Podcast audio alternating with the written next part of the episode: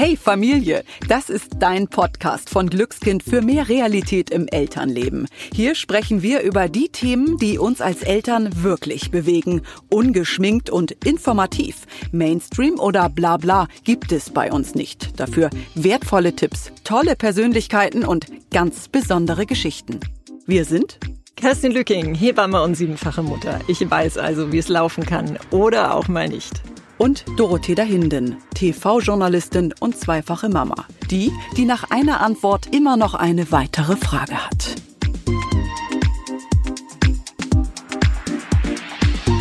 Unsere heutige Geschichte ist eine ganz besondere und sie hat mich als Hebamme und natürlich auch als Mutter sehr berührt. Als Doro mir von ihrer Freundin Kati erzählt hat, war ich sehr beeindruckt von Katis Kraft, ihrer positiven Lebenseinstellung und vor allem Freude über ihre Kinder. Kathi hat zwei Töchter mit Down-Syndrom. Ein extrem unwahrscheinlicher Fall. Ich habe in den letzten 20 Jahren als Hebamme mehr als 40 Familien mit Kindern mit Down-Syndrom betreut. Dass eine Familie ein zweites Kind mit Trisomie 21 bekommen hat, das hatte ich vorher weder erlebt noch gehört. Ungefähr zwei bis dreimal im Monat spreche ich aktuell mit Frauen in der Kliniksprechstunde, die in ihrer Vorgeschichte eine Trisomieerkrankung bei einem Kind hatten und die sich dann auch gegen die Schwangerschaft und für einen Abbruch entschieden haben. Sie haben Sorge, dass sie einem Leben mit Kind mit Behinderung nicht gewachsen sind. Und an dieser Stelle möchten wir ganz klar sagen, diese Entscheidung ist den Familien selbst überlassen. Wir urteilen darüber nicht. Kathi hat sich zweimal für das Leben ihrer Kinder entschieden. Und das ganz bewusst. Ich bin froh, dass meine Freundin Kathi sich bereit erklärt hat, mit uns öffentlich zu sprechen, ihre Familiengeschichte mit den Hörerinnen und Hörern zu teilen. Denn ich empfinde Kathis Blick auf das Leben immer wieder als Bereicherung. Was ist eigentlich eine Trisomie 21 genau? Auch das werden wir heute klären. Und außerdem möchten wir von Kathi erfahren, welche Chancen und Risiken sie in der Pränataldiagnostik sieht. Dazu bekommen wir noch viel Wissen und Tipps rund um Kinder mit Down-Syndrom. So viel vorweg. Kathi gibt inzwischen auch integrative Babykurse. Und jetzt ein großes Hallo an Kathi. Wir freuen uns sehr, dass du da bist. Hallo Kathi. Hallo ihr zwei. Hi. Liebe Kathi, ich finde es wahnsinnig toll, dass du heute mit uns podcastest. Darf ich dich mal so direkt fragen, warum hast du gesagt, ich gehe mit unserer Geschichte an die Öffentlichkeit? Was ist deine persönliche Motivation? Ich denke eigentlich ähm, hauptsächlich Mut machen. Mut machen allen ähm, Familien und Paaren, ähm, die vielleicht vor der Entscheidung stehen oder so wie wir im ersten Fall ähm, überraschend ein Baby mit Down-Syndrom bekommen haben.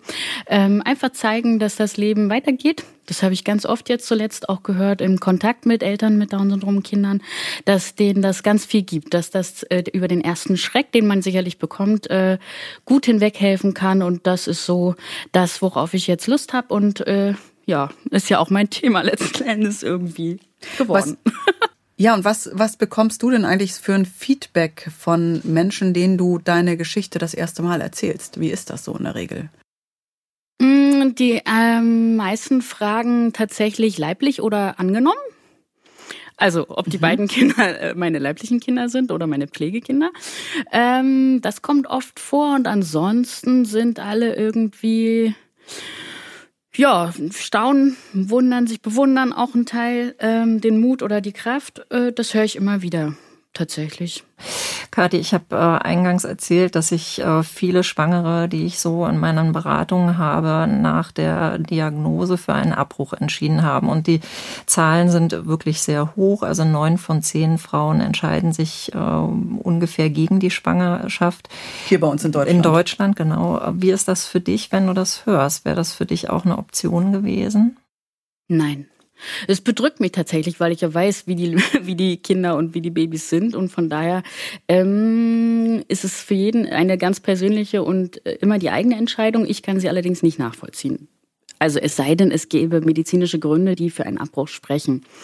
Aber ähm, nur dieses dritte Chromosom sozusagen, ähm, das ist dann für mich schwierig irgendwie tatsächlich nachzuvollziehen. Kathi, vielleicht können wir mal richtig in das Thema Trisomie 21 auch jetzt einsteigen, auch mal zur Erklärung für alle Hörerinnen und Hörer da draußen. Was ist die Trisomie 21, das Down-Syndrom eigentlich genau? Letzten Endes ist es äh, ja eigentlich ein Gendefekt, der bedeutet, dass ähm, beim 21. Chromosom die Sache dreimal vorkommt. Mhm. Und das ist ein relativ kleines Chromosom in unserer ganzen DNA. Ähm, und äh, dieser Gendefekt bin, bringt dann unter Umständen verschiedene, verschiedene ähm, gesundheitliche Schwierigkeiten mit sich, von dem äh, Herzfehler zum Beispiel, von Anomalien im Darmbereich ähm, und noch anderen Fehlbildungen. Es kann aber auch sein, so wie es bei meinen beiden Mädchen ist, dass die körperlich komplett fit sind zum Glück. Ähm, Millie hat einen ganz, ganz kleinen Kleft, sagt man, im Herz der beobachtet werden muss, aber der ist im Moment überhaupt nicht beeinträchtigend und Elini ist tatsächlich körperlich komplett gesund. Ähm, ja, und dann sind es Kinder, die einfach äh, häufig eine Entwicklungsverzögerung aufzeigen ähm, sowohl im geistigen als auch im, im ähm, physischen Bereich. Am Anfang merkt man natürlich erstmal den physischen Bereich, das ist ganz klassisch, dass man merkt, dass diese Kinder eben keinen äh, wirklichen Muskeltonus haben, also dass sie sehr schlapp sind, sage ich mal, und so wie so ein Aal, haben wir immer gesagt, sich anfühlen, schnell wegglitschen so ein bisschen. Und da muss erstmal vor allen Dingen im ersten Jahr sagen wir mal, in den ersten zwei Jahren doch deutlich dran gearbeitet werden. Das erfolgt in der Physiotherapie. Wir gehen jetzt zweimal die Woche hin. Das war bei Eleni auch so. Und da werden die kleinen Mäuse halt mobilisiert. Eigentlich ist die Sprache oder sprachliche Entwicklung in den ersten fünf Jahren ja relativ gut. Ne? Also wie, wie sieht ja. da aus? Also Eleni ähm, kann sich komplett ausdrücken, wenn sie auch äh, im Moment, also sie redet ohne, ohne Punkt und Komma, mhm. aber einen fröhlichen Kauderwelsch, der grammatikalisch nicht richtig ist und auch noch immer in der Aussprache doch hier und da mal schwer zu verstehen ist. Menschen, die mit ihr zu tun haben, verstehen sie super. Ähm, das ist aber, da muss man sich ein bisschen ein hören. Das ist aber so, dass sie seit sie drei ist zum Beispiel komplett selbstständig mit dem Bus in die Kita fährt und ähm, dort auch den ganzen Tag äh, selbstständig ohne uns, sage ich jetzt mal. Ähm, verbringt und äh, offenbar auch klarkommt, sage ich mal so. Mhm. Ähm, wir haben bei ihr, und das werden wir bei Millie jetzt demnächst auch starten, ganz stark ähm, die gebärdenunterstützte Kommunikation eingesetzt. Da war Elini ein Muster Kind tatsächlich.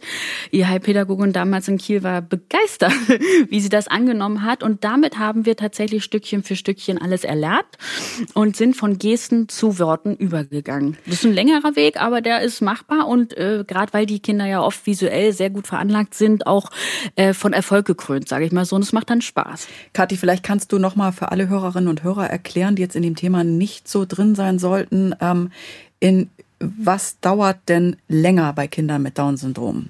Hast du da ein paar konkrete Beispiele? Also jetzt auch vielleicht bei der geistigen Entwicklung und natürlich auch bei der körperlichen. Ja. Bei der geistigen Entwicklung merkt man das natürlich äh, vor allen Dingen an der Sprache. Die kommt, also sie startet schlicht und ergreifend einen Tick später oder ein ganzes Stück später. Ähm, und dann äh, ist es ja oft so, dass sie ein unfassbar musisches Verständnis haben. Also alles, was musikalisch ihnen geboten wird, großartig annehmen, auch was so an Malen und Basteln. Da sind sie richtig gut. Was Elini auch super zum Beispiel kann, ist Memory oder Puzzeln. Das sind alles so Sachen, die sehr visuell aktuell sind, ähm, wo es ein bisschen hapernd oder später dann auch noch merklich hapern wird, ist das äh, mathematische Verständnis. Mhm. Da ist halt einfach, man sagt, äh, oft ist äh, im Ende der Grundschulzeit die Dinge dann auch, äh, dann kommen sie häufig, häufig nicht mehr weiter. Ne? Also das ist einfach dann zu kompliziert, weil es einfach nicht so veranlagt ist. Kathi, kannst du noch mal äh, den Hörerinnen erklären, was eine freie Trisomie ist? Denn das ist ja bei dir so der Fall gewesen. Genau, beide Kinder haben eine freie Trisomie. Das ist ähm, die Variante der Trisomie, die sozusagen ein genetischer Zufall ist was die Dinge, die uns passiert sind, irgendwie noch unwahrscheinlicher macht, aber es ist eben so gekommen. Ähm, da gibt es noch äh, andere Varianten. Es gibt eine Mosaiktrisomie. Das bedeutet, dass eben diese Trisomie, also dieses Dreifachvorkommen, nur an gewissen Stellen ähm, der DNA dann in diesem Chromosom vorkommt. Also es ist meist eine schwächere Form. Mhm. Und dann gibt es noch eine, die, da sagte uns die äh, Humangenetikerin, man ganz einfach gesagt, eine verklebte Form, dass die, die dreimal vorkommen, ähm, verklebt sind mit gesunden, also mit zweimal vorkommenden, normal vorkommenden Chromosomen. Und das ist eine Geschichte, die erblich sein kann. Das haben wir damals abklären lassen, weil unsere beiden ähm, Brüder jeweils noch keine Kinder hatten. Das wäre denn dann für die auch unter Umständen von Interesse gewesen. Genau. Jetzt ist es ja doch sehr unwahrscheinlich, äh, Kathi, dass eine Frau unter 40 zweimal ein Kind mit Down-Syndrom bekommt. Und ähm, wie war das bei dir? Wie alt warst du und welche Anzeichen hat man äh, auch gesehen schon bei euch? Habst du eine Pränataldiagnostik äh, gemacht? Erzähl mal da so ein bisschen drüber. Genau, ich wurde ja äh, das erste Mal schwanger mit, äh, ich habe Eleni mit 37 bekommen, jetzt muss ich gerade mal überlegen. und ähm, da war die Schwangerschaft komplett unauffällig. Ich hatte äh, auch eine Pränataldiagnostik machen lassen. Ähm, die hat aber mein eigener ähm, Frauenarzt irgendwie gemacht und das war, glaube ich, dann in Anführungsstrichen das Problem oder das Glück. Wir wissen es äh, rückblickend ja gar nicht genau, wie wir es benennen sollen. Mhm. Ähm, eher als Glück tatsächlich, weil so die Schwangerschaft ähm, unkompliziert und unbeschwert war. Ähm, und da war alles unauffällig. Äh, rückblickend könne man, könnte man sagen, Sicherlich hätte er es an der einen oder anderen Stelle vielleicht sehen oder feststellen können, aber es ist ja so, wenn du das erste Mal schwanger bist und, und all diese Untersuchungen machst, du willst ja eigentlich auch nichts hören. Also nimmst du das so hin, wenn er sagt, alles in Ordnung, dann ist es eben so. Und so mhm. war die Schwangerschaft auch verlaufen sozusagen. Es gab aber, du hast irgendwann mal gesagt, es gab aber irgendeinen kleinen Hinweis, das hast du mir irgendwann mal erzählt, an wo man es vielleicht hätte erkennen können, oder? Erinnere ich genau. mich richtig? Also genau, rückblickend war es so, dass ähm, der Arzt häufig im Ultraschall mir deutlich äh, gezeigt hat, ähm, dass der, äh, dass das Herz gut funktioniert und dass der äh, Zu- und Ablauf ähm, sozusagen ins Herz komplett richtig geschaltet ist, sage mhm. ich mal so. Und das hat er außergewöhnlich oft betont und mir auch farblich hinterlegt, deutlich gezeigt. Äh, Im Nachhinein weiß ich, dass das der, einer der großen Herzfehler sein könnte. Ähm, es gab ein Ultraschallfoto, wo Elenis großer C doch deutlich weit entfernt von den anderen Zähnen war. Das ist ein ja ein körperlicher Hinweis. Ähm, den hätte man, dem hätte man nachgehen können. Ich hatte recht wenig Kindsbewegungen. Also im Grunde, wenn man alles, also wenn man die beiden Sachen schon zusammennimmt und mein Alter damals, ähm, hätte man schon mal gucken können. Ja, wenig Fruchtwasser war es dann am Ende, aber da war es dann ja sowieso schon, das war dann hier Richtung Geburt hin.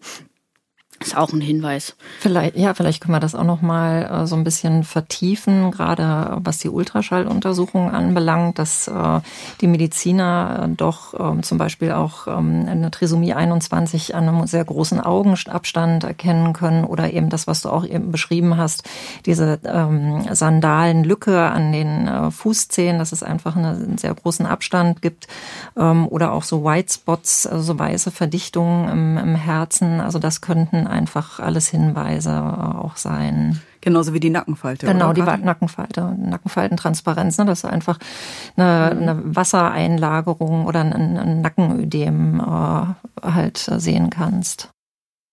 Du hast gesagt, dass du ganz froh warst, es irgendwie auch nicht zu wissen, weil du so diese erste Schwangerschaft vor allen Dingen auch unbeschwert und so habe ich dich damals ja auch erlebt, erleben konntest. Ne? Wir waren ja zusammen im Geburtsbaubereitungskurs, da wusstest du ja auch noch gar nichts. Ähm, Würdest du im Nachgang sagen, das war auch ganz gut so, dass ich das nicht wusste? Oder ja, das war das Beste, äh, was passieren konnte tatsächlich, weil das einfach diese unbeschwerte Schwangerschaft ermöglichte. Ähm, und äh, ich denke, dieses Sorgenfreie, das man da hatte und diese, diese, ja, diese Unbeschwertheit hat durchaus dazu geführt, dass Eleni einfach so gut davor war und ist, wie sie jetzt ist. Denke ich, dass das ganz viel ausgemacht hat. Jetzt weiß ich ja von dir, Doro, dass ihr ähm, miteinander befreundet seid und dass ihr auch noch so zwei, drei andere Freundinnen mit im Gepäck hattet. Ihr wart alle zur gleichen Zeit ungefähr schwanger. Mhm. Und wie war das für dich damals, als du das gehört hast, dass deine Freundin ähm, oder dass ihr sowas widerfährt? Für mich war das echt ergreifend. Ich hatte noch vier Wochen Kathi, erinnerst du dich vielleicht auch noch? Stimmt, ähm, ja, genau. Und ich habe die Nachricht von Kathi bekommen und du hast damals irgendwie geschrieben, du warst dir eigentlich gar nicht so sicher, ob du mir das sagen solltest oder nicht.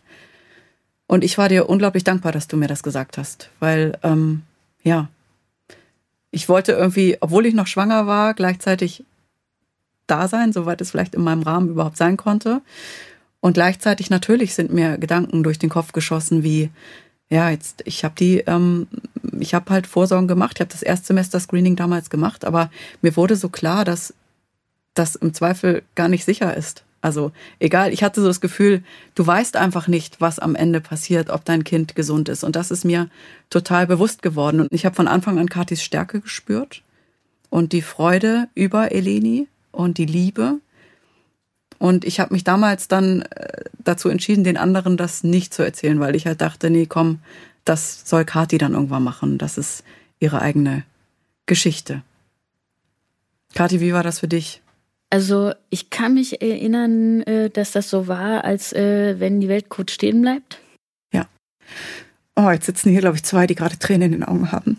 Aber wir konnten ja echt nicht ahnen, dass es am Ende echt so gut wird, ne? Ja. Und dass ihr einfach so, ihr seid einfach so tolle Eltern. Und Eleni ist so cool. Ja, die ist echt.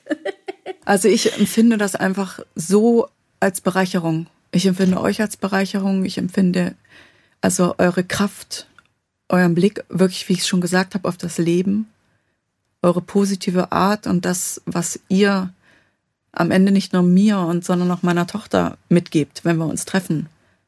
Das zeigt einfach, ja, also mir zeigt es immer wieder, dass so vieles nicht wichtig ist und dass wir einfach leben sollen und im Moment sein sollen. Kathi, woher nimmst du die Kraft? Ja, das frage ich mich auch. das habe ich, habe keine Ahnung. Die ist einfach da und ich mhm. kann offenbar darauf zurückgreifen. Und sie ist im Moment äh, oder noch ist sie auch unendlich irgendwie. Also ich, ich hab's, weiß ich auch nicht, irgendwie in mir. Das ist einfach. Ich glaube, das ist ein Trick, ist nicht lange drüber nachzudenken. Mhm. Also weil es einfach ja nichts nützt. Es ist, wie es ist. Und wir können ähm, damit fröhlich umgehen und durchs Leben gehen und, und einfach die besten Sachen draus machen. Oder eben nicht. Äh, Kathi, wie war das denn ähm, bei Elenis Geburt? Ähm, du hast sie ja dann wahrscheinlich auf den Bauch bekommen oder ist sie dir gleich weggenommen worden? Wer hat dir denn die Nachricht übermittelt, dass dein Kind äh, eine Trisomie hat? Es ging eigentlich, also die ganze Geburt ging ja ziemlich schnell vonstatten. Äh, sie war ja ganz normal zur Welt gekommen und ähm, dann wurde sie mir auf den Bauch gelegt und auch ich habe irgendwie gesehen, dass das eine Auge, ja, ich sag mal, ein ziemliches Matschauge ist und so habe ich es auch erstmal hingenommen und äh, als, ja, das ist jetzt mal von der Geburt und äh, nicht weiter beachtet und es dauerte allerdings nicht lange, da kam irgendwie so ein Oberarzt, erschien über mir so habe ich es in, in der Erinnerung irgendwie und meinte, ja, genau dieses Matschauge müssten wir vielleicht mal näher betrachten. Und dann dauert es auch nicht besonders lange, ähm, bis doch ein relativ größeres äh, Ärzteteam ähm, in den Kreißsaal kam, um sie zu, äh, anzuschauen und zu beobachten und genau mal zu schauen, äh, was da los ist. Darunter war ein wirklich sensationeller Kinderarzt. Ich erinnere mich nicht an den Namen, aber er war groß und hatte Locken und war selber gerade Vater geworden und war äußerst empathisch und äh, ganz, ganz vorsichtig mit dem, was er da jetzt vor sich und, und den Eltern, die er da vorsichtig äh, sozusagen behandelte.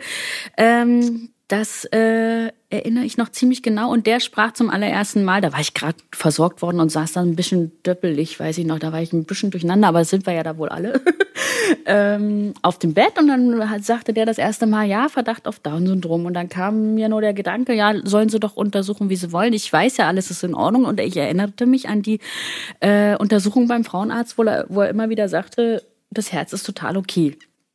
Und dann sind sie auch relativ schnell, das war ein bisschen doof, die haben mir äh, das Kind dann eine Stunde gelassen, dass wir uns äh, mal kennenlernen können und mal kuscheln können und alles überhaupt am Anfang äh, ja erleben können.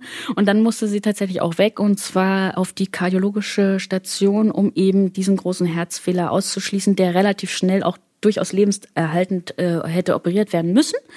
Und da ist dann mein Freund damals mit und ähm, das war doof, weil auch er natürlich durch den Wind war und ähm, ja, unter Tränen dahinterher tapselte und diese ganzen Ärzte, es wurden wohl auch immer mehr, äh, schalten und schalten und ähm, waren, glaube ich, äh, ja auch ein bisschen unsicher, weil sie eben nichts fanden. Und das wollte nochmal jemand abklären und nochmal der nächste Oberarzt und so weiter. Also es war doch ein relativ hektischer Start. Und der war auch nicht besonders schön, weil er endete damit, dass Eleni ähm, über diese ganze Geschichte hinaus äh, Anpassungsschwierigkeiten mit der Atmung hatte und der Sauerstoffsättigung und also im Grunde nach dieser Untersuchung in so einem, in so einem Wärmebettchenkasten lag, wo sie dann auch schon direkt überwacht wurde. Und das nächste Mal, als ich sie sah, äh, hieß es, jetzt geht's auf die Intensivstation, weil eh in drei Stunden das nötig ist, äh, wollen wir es doch gleich machen, weil da gibt es ähm, Atemmasken, die sie unterstützen. Und wir sollen nicht erschrecken, die gibt's halt nun mal dort auf der Intensivstation im Inkubator. Ansonsten braucht sie ihn eigentlich nicht, weil sie reif geboren wurde mit drei Kilo, gut drei Kilo. Ähm, aber äh, das sind so alles Sachen, die will man ja so kurz nach der Geburt nicht unbedingt erleben oder hören. Allerdings waren da auch schon meine Schwiegereltern da und so konnten wir uns alle halten und stützen und haben das alles, glaube ich, ganz gut erstmal so hingekriegt und mhm. weggesteckt. So, das sind so die ersten Momente, an die ich mich ja doch auch noch deutlich erinnere, muss ich sagen.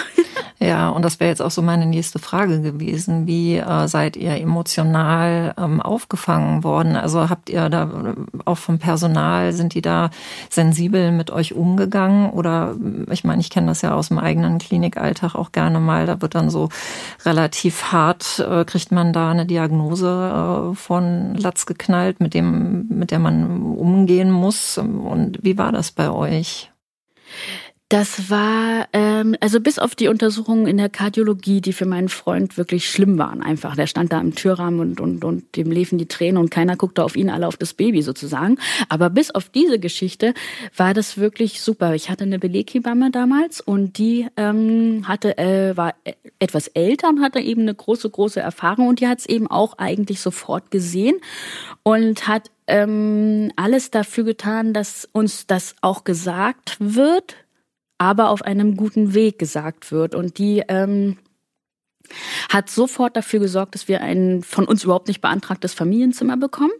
Ähm, auch zwei Stationen, also einfach über der, der Wöchnerinnenstation, so dass man sozusagen, wenn man erstmal ohne Kind ist, nicht die ganzen Mutis da, die die ganze Zeit stillen und machen und alle Besuch bekommen und so äh, sieht. Ähm, und das ging gut. Und dann hatten wir eine Kinderkrankenschwester, bei der wir damals einen Vorbereitungskurs schon belegt hatten.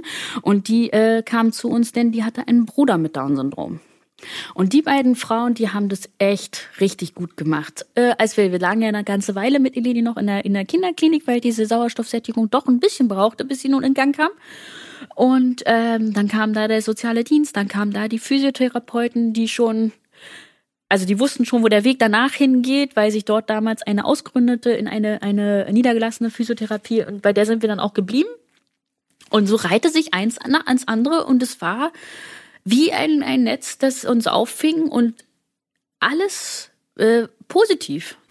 Und Kathi, wie lange hat das alles gebraucht? Also wie viel Zeit ist ins Land vergangen, bis du dann auch mal sagen konntest, so, wir haben jetzt hier, sage ich jetzt mal, das Schlimmste überstanden? Gab es da so einen so einen Punkt? Nee, weil ähm, das Schlimmste überstehen gab ja nichts. Sie war ja gesund. Also wir hatten ja keine keine äh, wirklichen mhm. schlimmen, also wir hatten ja nichts zu überstehen. Im mhm. Grunde mussten wir einfach nur laufen. Okay. Und äh, im Grunde laufen wir ja nach, noch immer und jetzt dann auch wieder in Zeitlupe, aber wir laufen. Wie war das denn eigentlich für dich damals? Wir haben ja dann zusammen auch ähm, den Babykurs gemacht, wir alle. Mhm. Ähm, wie war das, wenn ich dich so fragen darf? Wenn das jetzt nicht okay ist, musst du das sagen ähm, auch zu erleben, wenn zum Beispiel meine Tochter schon was konnte, was Eleni nicht konnte. Ähm, darf ich dich das so fragen, wie das war hm. für dich? Da gab es solche und solche Tage, würde ich sagen. Ja. Also relativ schnell war uns klar, dass wir ein herrlich ruhiges Leben führen, weil wir nie in diesen elterlichen Wettkampf treten müssen oder wollen oder sollen oder, oder reingezogen werden. Es war uns einfach von Anfang an klar, dass es völlig in Ordnung ist und es uns auch so passieren wird, dass unser Kind schlicht in vielen Dingen langsamer sein wird als andere. Und das hat mich eigentlich über die allermeisten Tage doch durchaus hinweggetragen. Ähm, irgendwie, wenn es dann, als es ums Laufen ging, da wurde es dann ein bisschen doofer. Weil doch alle, die, die, die vier hatten ja eine, eine starke Bindung, unsere vier Kinder. Und dass äh, Eleni dann nicht so mit konnte, wie sie wollte, das waren dann so Momente, aber die waren nicht so oft, ehrlich gesagt, ähm, wo es dann doch merklich, also zu spüren war. Und die waren dann auch nicht schön. Aber im Grunde ähm, ja, kann man ja nur weiter fördern und einfach hoffen, dass es dann irgendwann funktioniert. Hat es ja dann auch. hat es auch und das war ja auch mit kurz nach dem zweiten Geburtstag durchaus im, im Rahmen. Also das gibt ja durchaus auch Kinder, die kurz vor zwei erst laufen, die gar nichts haben. Das ist ja. zwar selten, aber es kommt auch vor. Und das, nun war sie eben zwei und ein Keks. Ich glaube im Frühsommer Genau, im Februar ist sie zwei geworden und im Frühsommer danach ist sie dann auf die Beinchen gekommen. Und äh, ja, das war dann einfach so. Und dann bist du mit Millie schwanger geworden. Ja, da war ich deutlich älter. ja, da können wir ja auch noch mal ganz kurz drüber sprechen. Das Risiko, ein Kind mit Trisomie 21 zu bekommen, steigt ja mit dem Alter der Mutter, soweit ich weiß. Kerstin, kannst du dazu genau. noch was genau. sagen? Also ab dem 40. Lebensjahr ungefähr steigt eben das Risiko für die Fehlverteilung der Chromosomen und das bedeutet im Klartext, dass eine Frau ab 40 ähm, ein ähm, Risiko von ungefähr ein bis zwei Prozent hat, ein Kind mit Down-Syndrom zu bekommen. Also das heißt, wenn wir jetzt 100 Mütter an eine genau, Reihe stellen, dann ein bis zwei davon würden ein Kind ja, mit Down-Syndrom genau. bekommen. Genau. Okay. Kathi, du warst ja auch schon über 40, als du mit Millie schwanger warst. Ähm, okay. Wie hast du damals erfahren, dass auch Millie das Down-Syndrom hat? Und hast du damit eigentlich gerechnet, dass das nochmal passieren könnte? Nee, Gar nicht. Also überhaupt nicht, weil eben es ist ja, also das war nicht auf meinem Plan irgendwie, weil es so unwahrscheinlich mir erschien, dass ich dahingehend auch überhaupt gar keine äh, Tests oder irgendwas gemacht habe. Ähm, denn äh, ich hatte da fest fest an mich, an den Körper und überhaupt irgendwie an alles gedacht, dass das nicht nochmal passiert. Und von daher ähm, war ich trotz dessen, dass ich doch ja über 40, ich war 43, als sie zur Welt kam, ähm, nö, habe ich überhaupt nicht richtig, also nö, habe ich nicht drüber nachgedacht. Und wie war das dann für dich, als äh, wieder diese Diagnose im Raum stand? Und wie, wie habt ihr das äh, festgestellt und wann? Das wurde klassisch äh, in der Untersuchung bei der Frauenärztin, ähm, da zwischen 12. und 14. Woche, ähm, wo man eben einfach die Nackenfalte einmal ausmisst. Ähm, dort wurde eine Auffälligkeit tatsächlich festgestellt und ähm, im Grunde hat die Frauenärztin dann recht schnell äh, reagiert. Die hat dann gesagt, ja, äh, also wie es ist, hat sie es einfach gesagt. Da haben wir eine Auffälligkeit und äh, ich würde sie einfach zum Pränataldiagnostiker schicken. Und das haben dann auch direkt die Damen vor Ort da also einen Termin gemacht. Ich war da zwei Tage später dort und dann ging das auch alles doch vergleichsweise schnell. Mhm. Der hat nämlich einmal komplett das Kind, obwohl es so jung war, körperlich durchgecheckt mit seinem ja doch etwas besseren Ultraschallgerät und hat schon da gemeint, na Mensch, das würde mir durchaus durchflutschen, weil es einfach so fit war für den Stadium, also für das Stadium, in dem es sich befand. Da sagt er, da würde im Leben nicht drauf kommen. Ne, machen wir doch mal einen Bluttest weil das Alter die Nackenfalte, die dann auch bei ihm durchaus verdickt war, waren auffällig und eben äh, das, was er noch nicht darstellen konnte, ist ja auch recht typisch, es war der Nasenrücken. Mhm. Er sagte allerdings, ist das so ein Merkmal, das ist relativ klein. Er kennt Babys, die ganz äh, normal zur Welt kommen und ähm, das äh, auch nicht darstellbar ist bis zum Ende der Schwangerschaft. Sagt er, eigentlich ist das ein, kleines, ein kleinerer Marker sozusagen. Und ähm, ja, von daher haben wir dann äh, tatsächlich den, den Bluttest gemacht. Und äh, das hat eine Woche gedauert und diese Woche war auch ein bisschen blöd. Weil, ähm, nicht weil wir dachten, oh Gott, wir kriegen nochmal ein Kind mit Trisomie 21, sondern weil wir Angst hatten vor den anderen Trisomien. Und, Kat äh, Entschuldigung. Kathi, ich wollte noch mal ganz kurz reingrätschen, weil sich äh, viele Hörerinnen vielleicht auch die Frage stellen, was untersucht man denn da eigentlich im Blut? Äh, kannst du das erklären oder soll ich dann das mal eben Erklär äh, einwerfen? Ne? Also ähm, das äh, ist nämlich eine relativ gute äh, Möglichkeit, tatsächlich äh, die Trisomie auch zu, ähm, zu bestätigen. Und zwar ähm, gibt die Plazenta ähm, quasi Eiweiße ab und da gibt es zwei ähm, Marker quasi. Das ist einmal das freie Beta-HCG und der PAP-A-Wert. Und da kann man eben relativ gut dann auch mit der Nackentransparenzmessung ähm, sagen, ist das jetzt was oder ist es nichts. Kannst du noch mal erklären, welche anderen Trisomien auch dann im Raum hätten stehen können und was das bedeuten würde? Im Raum standen auch ähm, die Trisomien 13 und 16. Ähm, das sind Formen der Trisomie, die ähm, ja eine Überlebensfähigkeit des Kindes nicht unbedingt geben. Also dass es äh, entweder bereits noch während der Schwangerschaft versterben kann oder eben im, Im ersten Kindesalter. Mhm. Ja, ja, ne? die Prognose Und, ist relativ schlecht. Ja. Ja, Genau, und das wäre ein Fall für uns gewesen, den wir hätten nicht aushalten können wahrscheinlich, also rein emotional und wo wir dann hätten überlegen müssen über diverse ja, Dinge. Äh, und in diese Situation wollten wir wirklich nicht kommen, weil das, ich weiß nicht, was, ich weiß nicht, ob wir es gekonnt hätten, so oder so. Du meinst also, also das Kind zu behalten oder eben die Schwangerschaft ja, genau, abzubrechen? genau, genau. Also in jedem Fall wäre das beides, denke ich, traumatisierend für uns gewesen. Kathi, was wir gerne nochmal mit dir an dieser Stelle auch besprechen würden, ähm, ist die Frage, welche Chancen und welche Risiken siehst du in der Pränataldiagnostik? Ich weiß, dass du da schon eine ganz eigene Meinung auch zu hast. Genau, also ich, ich finde äh, die äh, Möglichkeiten, die wir da heutzutage haben, im Grunde super medizinische Dinge abzuklären. Ja, äh, um Entscheidungen am Ende zu treffen, ist, ist gut und wichtig und das ist gut, dass wir es haben. Wo es aufhört, ist, wenn, wenn wir unsere Kinder aussuchen wollen. Ja, es, das ist, da geht's bei mir halt nicht mehr weiter. Dann finde ich es dann doch eher ein Fluch, dass man sozusagen äh, sagen kann, das Kind, das eben ja, voraussichtlich fit ist, muss man ja immer sagen, nehme ich gerne ein Kind, das ähm, ein, ein Gendefekt und wenn es eben die Trisomie 21 ist, möchte ich nicht. Letzten Endes ist es doch aber alles, ist unsere, das sind immer unsere Kinder und da, wenn man auch weiß, wie eine Spätabtreibung funktioniert, ja, da finde ich, das hat für mich ein Ende irgendwie. Kann ich dann schwierig mit umgehen. Hm. Kathi, wie ist denn eigentlich dein Mann äh, mit der Situation umgegangen? Als dann mit welcher? Mit, mit der äh, Diagnose bei eurem zweiten Kind.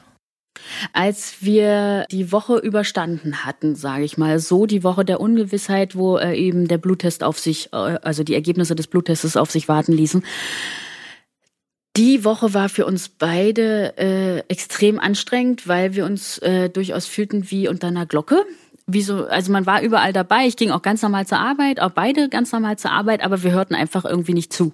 Wir waren so äh, unter einer Glocke oder auf einem anderen Planet oder wie man auch immer sagen möge, weil wir eben so dolle Angst hatten vor, vor den Ergebnissen und vor der Möglichkeit, dass da eben eine andere Trisomie rauskommt. Und als das Ergebnis da war, war es auch wieder so, dass es für uns beide erleichternd war und wir uns im Grunde gefreut haben, dass, dass es, wenn denn das so sein soll, dass es eben diese Trisomie ist mit der wir uns auskennen. Also für mich war es, glaube ich, ein kleines Tickchen schneller klar, dass ich dieses Kind behalten werde. Ich glaube, mein Mann hat ein bisschen länger darüber nachgedacht, ob wir dem nochmal gewachsen sind.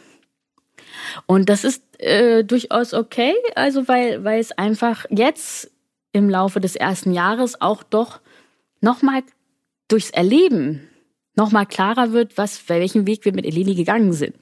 War das dann einfacher in Anführungsstrichen, weil ihr den Weg schon kanntet für euch im Alltag mit Baby? Ja, doch, äh, tatsächlich beides, äh, auch da wieder beides. Es war zum einen einfacher, weil erstens wussten wir genau, wann müssen wir wohin, Physio, wann müssen wir welche Rezepte holen, was kommt, äh, wann macht es Sinn, die Frühförderung anzufangen, wo wollen wir hin mit der Frühförderung, gefällt uns die Heilpädagogin oder die Physiotherapeutin und so weiter. Da ähm, äh, ja, im Grunde wissen wir auch, zu welcher Logopädin es geht. Ne? Also das äh, war viel einfacher und auch sich mit der ganzen Situation am Anfang anzufreunden, war auch viel einfacher. Ähm, die Frage war äh, immer, äh, dass das jetzt alles nochmal noch mal sein muss. Das war dann schwerer und weil wir eben durch das Erleben nochmal mit Millie nochmal drauf hingewiesen wurden, ach ja, das war ja doch anstrengend, das war langsam. Sie jede Woche zweimal wirklich um ihr Leben schreien zu hören bei der Physio manchmal, weil sie es einfach noch nicht kann. Mhm. Aber und dann einfach, dass es doch auch ein Stück weit gemein ist, dass andere Kinder das aus dem Nichts, die müssen ja nichts dazu beitragen, Dinge zu erlernen, gerade die physischen. Und das sind so Dinge, da wurde es einem doch nochmal klar, dass der Weg mit Elen durchaus auch anstrengend war und hart, aber eben sich in jedem Fall lohnt. In jedem Fall. Kathi, wenn, also das ist ja ein, ein wahnsinniger Kraft- und Zeitakt, ja, und das ist so bewundernswert, was ich äh, von dir höre. Ähm, also ich bin da sehr äh, ergriffen drüber. Aber wie gehen die Geschwisterkinder miteinander um? Also eure Jüngste, die ist natürlich noch sehr klein, aber wie, wie machen die beiden Mädchen das so untereinander? Ich glaube, wir alle anderen Kinder auch. In also nimmt ihr das Spielzeug weg und die andere schreit. Ah, ja. Da ist, glaube ich, momentan jedenfalls überhaupt kein Unterschied. Der Pränataldiagnostiker, der hat offensichtlich auch einen Tick länger drüber nachgedacht, weil ihm das auch sicherlich äh, noch nie oder ganz, ganz selten passiert ist, dass er eine Familie wie uns trifft. Und der äh, meinte nur, vielleicht ist es doch am Ende eigentlich auch ganz schön, dass es so ist, dass die sich beide haben. Mhm. Einfach ohne in der Familie in diesen Konkurrenzkampf zu haben. Wir haben ja äh, nicht umsonst auch einen relativ großen Altersunterschied ins Land gehen lassen. Wir wollten Eleni einfach den Vorsprung gönnen und geben, den sie vielleicht, wenn es ein normales Geschwisterchen gewesen wäre, auch hätte brauchen können. Und deswegen hatten wir ja auch, also deswegen haben die ja so einen großen Unterschied. Ne? Das war ja durchaus ein kleines bisschen beabsichtigt.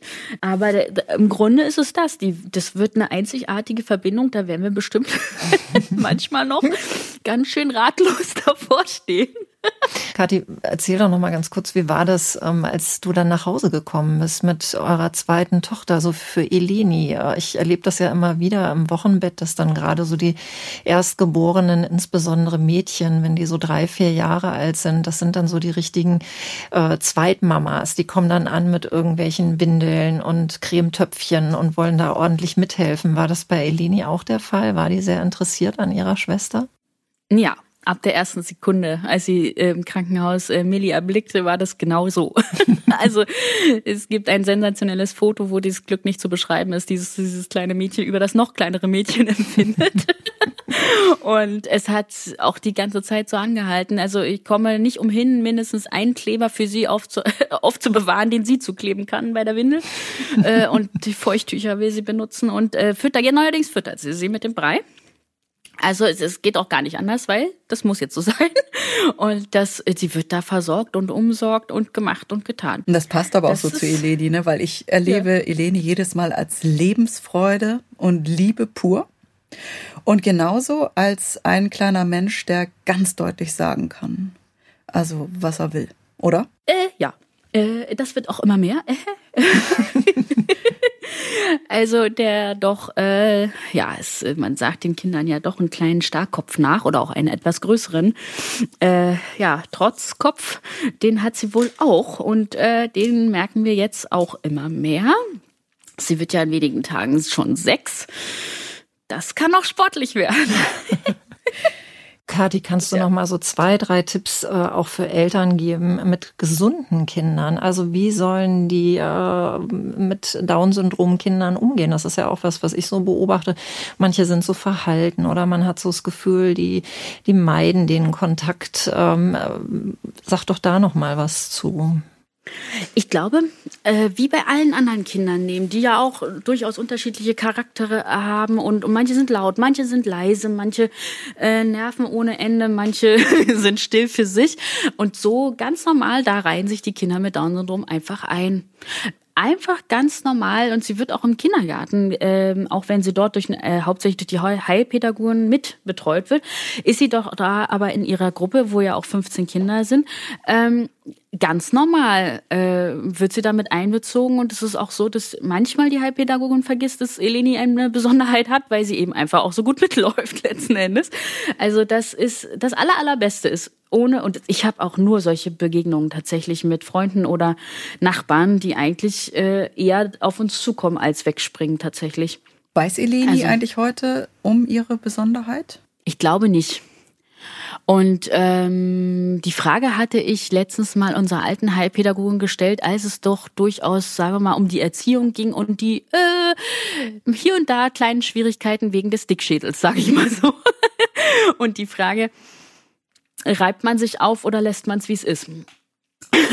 Weil, äh, ja, der Dickschädel ist manchmal doch äh, herausfordernd. Ähm, du brauchst viel Geduld, ne? Ja, genau, viel, viel Geduld. Und die sagte tatsächlich, dass sie ja gar nicht weiß, dass sie das Down-Syndrom hat. Sie ist einfach nur, wie sie ist und fertig. Zwei Dinge hätte und ich jetzt gerade noch, Kathi. Wenn jetzt wirklich jemand zuhört und denkt, ich weiß gar nicht, welchen Weg ich gehen soll. Ich werde ein Kind mit Behinderung bekommen.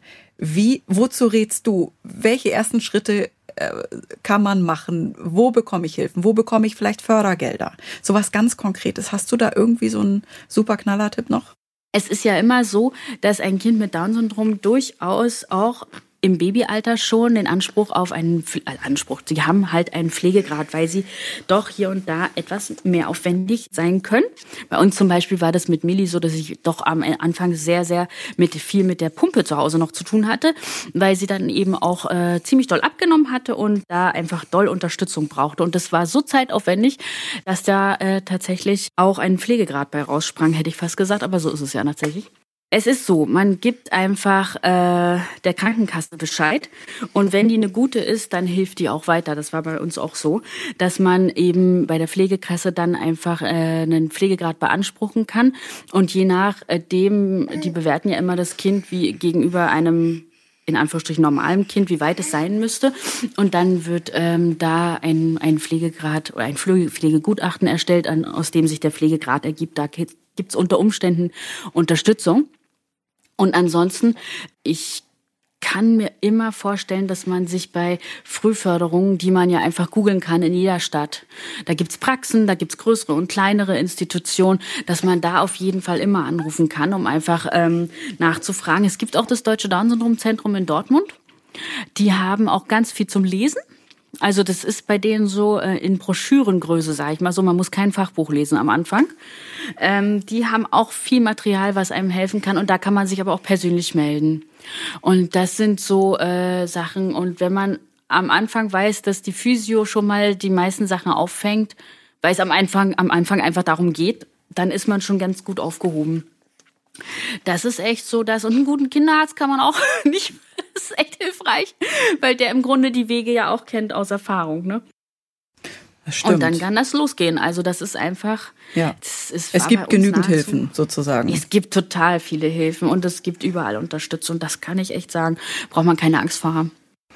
Kati, nochmal jetzt wirklich ganz final. Du hast mit deinen Töchtern normale äh, Babykurse besucht und daraus hat sich ja für dich auch was entwickelt. Und du gibst heute selbst integrative äh, Babykurse. Das ist doch für dich eine Herzensangelegenheit, oder? Und was gibst du den Eltern dort mit auf den Weg? Auf jeden Fall ist das eine Herzen, Herzensangelegenheit. Einfach deshalb, ähm, dass die äh, Menschen, denen irgendwas passiert mit den Kindern, also sei es jetzt ein Down-Syndrom oder irgendeine andere Beeinträchtigung, dass die sich einfach haben und finden können. Es ist sicherlich für die Kinder ein Babykurs wie viele andere auch. Ne? Wir singen, wir tanzen, hätte ich fast gesagt, wir spielen, wir fördern, indem wir ähm, massieren oder anregen oder verschiedene Sachen zum Spüren bereitstellen. Aber für die Eltern, für die Eltern ist es so wichtig, einfach äh, andere Menschen zu finden, denen das genauso geht wie ihnen. Und da können sich ja vielleicht sogar auch Freundschaften bilden. Das wäre so mein Wunsch, ne? mein Wunschgedanke, dass man einfach sich ein, ja, die Kindheit der Kinder sozusagen gemeinsam begleitet. Das wäre doch schön, einfach einander zu haben, weil ich das selber auch spüre, weil ich eben auch Freunde gefunden habe, die ich vielleicht so nicht gehabt hätte und ähm, die jetzt einen Riesenteil in meinem Leben haben und einfach äh, äh, ja wir wir haben nicht ganz doll regelmäßig Kontakt, weil man ja immer Kinder hat und viel zu tun. Aber wenn der Kontakt da ist, ist der immer unterstützend und und und weiterhelfend und das ist echt so eine Stütze. Die hatte ich auch relativ schnell äh, finden können zum Glück und die hat auch echt richtig gut getan und das wäre schön, wenn die Kurse da ein Stück weit äh, zu beitragen können. Voll toll. Kathi, vielen Dank. Echt. Das war ein ganz tolles, berührendes und ehrliches Gespräch und wieder mal eine Bereicherung, glaube ich, für die ganzen Hörer und Hörerinnen. Kathi, vielen lieben Dank dafür. Vielen Dank. Sehr, sehr gerne. Dann bis bald, ne? Bis Tschüss, bald. Tschüss. Tschüss. Wir freuen uns, wenn dir unser Podcast gefallen hat. Hast du Fragen, Anregungen oder Themenwünsche? Dann schreib uns doch gerne eine Mail an podcast.glückskind.de und Glückskind mit UE. Außerdem findet ihr in den Streaming-Portalen unter Glückskind weitere Audioformate wie Kinderhörspiele, Kinderlieder oder Einschlafgeräusche.